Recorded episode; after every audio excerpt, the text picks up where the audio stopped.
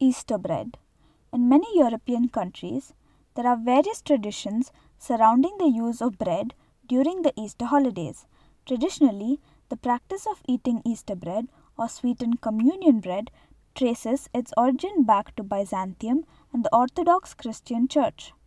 The recipe for sweetened or honey leavened bread may date back as far as the Homeric Greek period based on the evidence from classic texts about special food.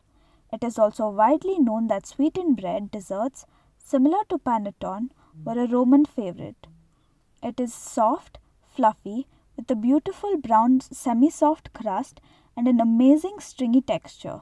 The three braids in the bread symbolize the Holy Trinity. It is also very popular throughout the year as a delicious midday snack, breakfast, or tea and coffee companion.